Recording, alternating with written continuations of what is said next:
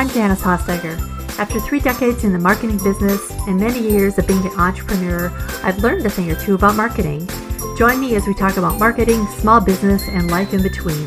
Welcome to My Weekly Marketing.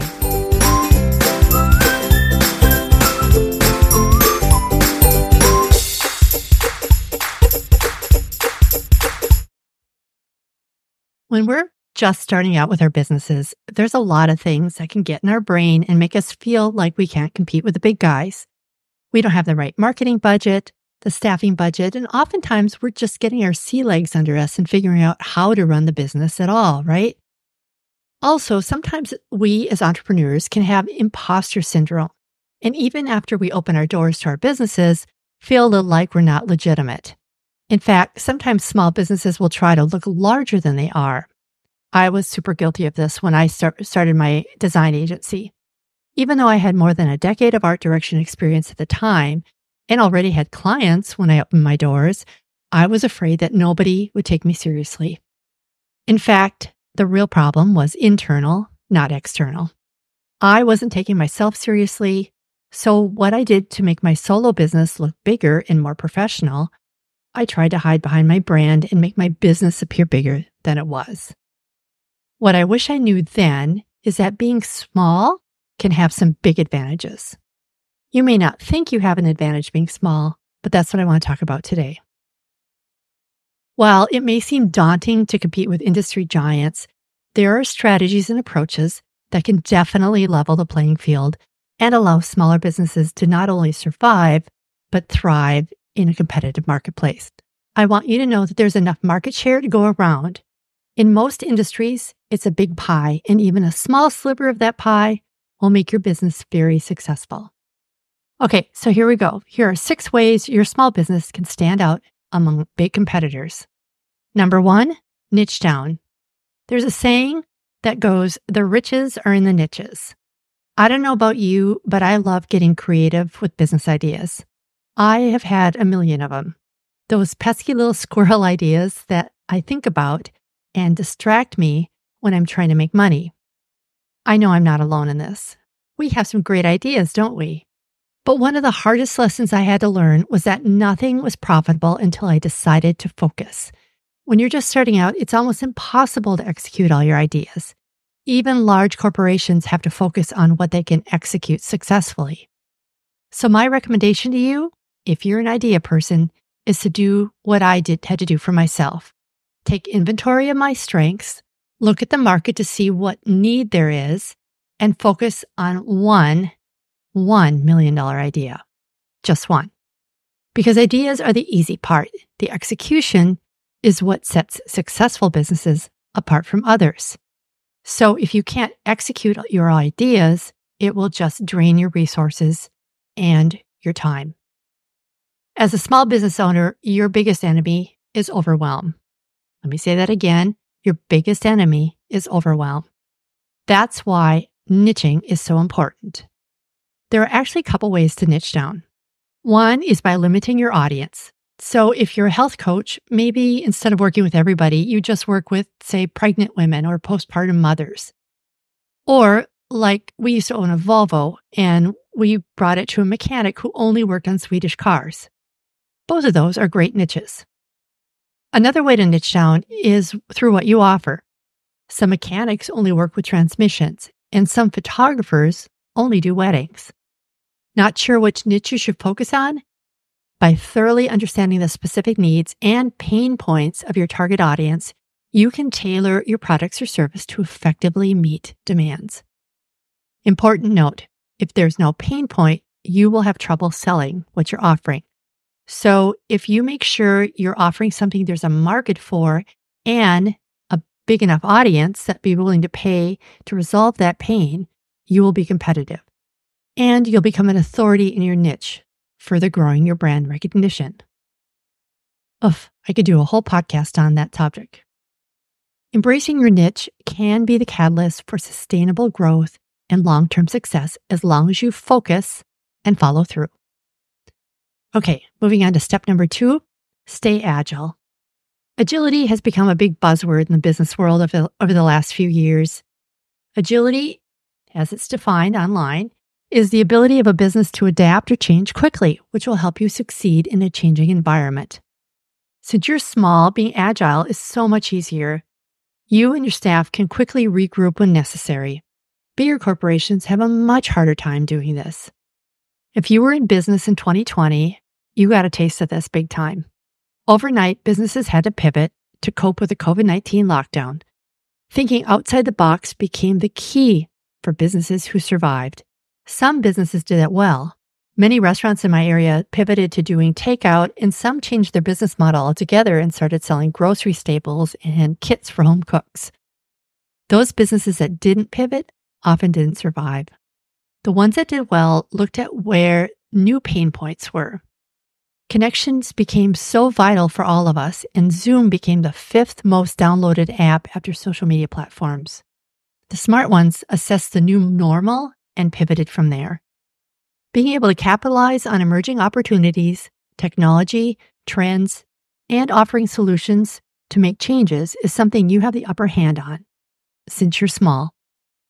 Hopefully, we won't see another pandemic soon, but being able to pivot is still important. Every day, technology and resources change. Some of those may have big impacts on your business. Staying ahead of the curve is a great idea. If you've never done a SWOT analysis, I highly recommend you do it. A SWOT analysis is a framework that looks at strengths, weaknesses, opportunities, and threats. I'll put a link to one in the show notes today. A little strategic planning using a framework like this one will help you stay ahead of any potential changes in your industry and keep you agile. Number 3, building strong customer relationships. Establishing and nurturing strong relationships with customers is the way small businesses really shine. I don't know if I've ever read this in a business book, but I like to treat clients as friends. In fact, they usually become friends. Cultivating strong relationships with clients is what can keep them coming back again and again, even in a competitive field. And they become a great source of referral traffic. Providing personalized customer service, creating loyalty programs, and actively seeking feedback can help you create loyal customers that are less susceptible to the allure of the big name brands. I mean, I love my Starbucks, but let's be honest, they don't need my business. The new coffee shop down the street probably does. But just knowing that is not enough to get me to give up my favorite Starbucks pink drink. But here's what would keep me coming back. If that small coffee shop reached out to me with thoughtful or personalized bonuses periodically to demonstrate their appreciation, if they asked my opinions about new products or feedback on their existing ones, or if they remembered me from visit to visit, doing little things like this and going the extra mile builds that relationship. These are the sort of things that can be like kind of a digital hug to customers that will keep them coming back again and again. And I think we all need a digital hug from time to time, don't we? Yeah. Okay, number 4, be authentic. This ties into relationships, but being authentic can also be part of your personal brand. Even if your name isn't on the business, or even if you have other staff, your personality is, as the founder and the business owner, are likely reflected in your brand too.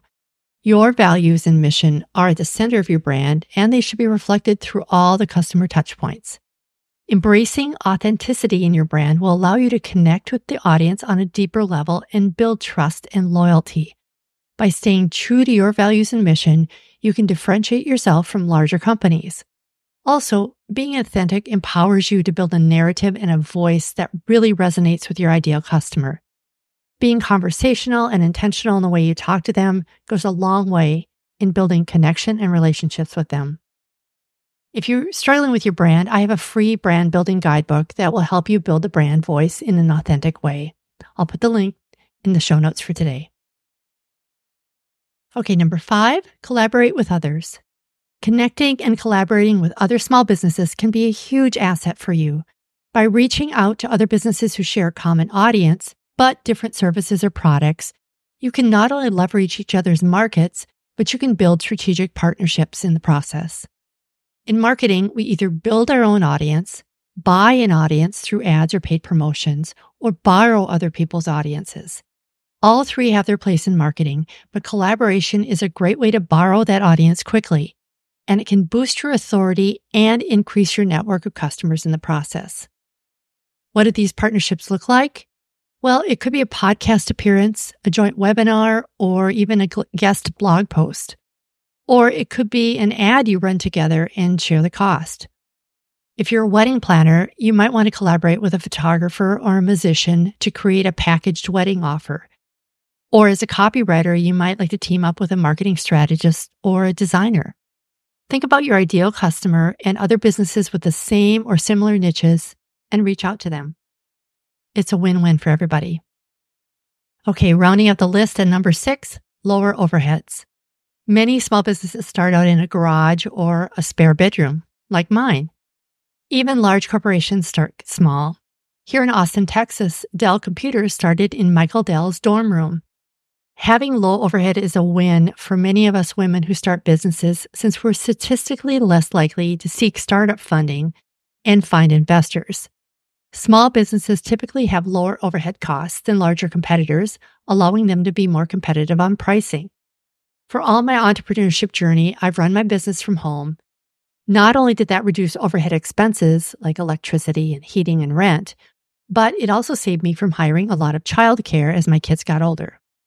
I probably don't need to tell you the advantages of working from home. No commute, increased productivity, and shared expenses. I'm fortunate that in my industry, I've been able to outsource my employees, and they often work from home too. It's also become so much easier to work from home with remote video conferencing. But even if you can't work from home, there are usually lower costs associated with a small business. A smaller footprint means lower rent, lower utilities, and less financial risk. Shared workspaces are also popping up everywhere, making having a day or two away from home for meetings or just getting some focus work done can help with feeling locked up in a tower like Rapunzel. By conducting regular cost evaluations for your business and optimizing your expenses, you can remain competitive and keep your costs low.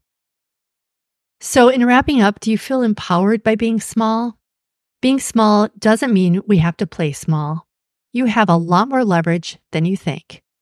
So while the competition with large companies may seem intimidating, small businesses can carve out their own space by understanding their niche, leveraging agility, building strong customer relationships, building an authentic brand, collaborating with other businesses, and keeping overhead low. By focusing on these strategies, you can leave the larger corporations in the dust. That's all for today. For more information about anything we talked about today on this podcast episode, visit myweeklymarketing.com/46. That's episode 46. Thank you so much for joining me today. We'll see you next time. Bye for now.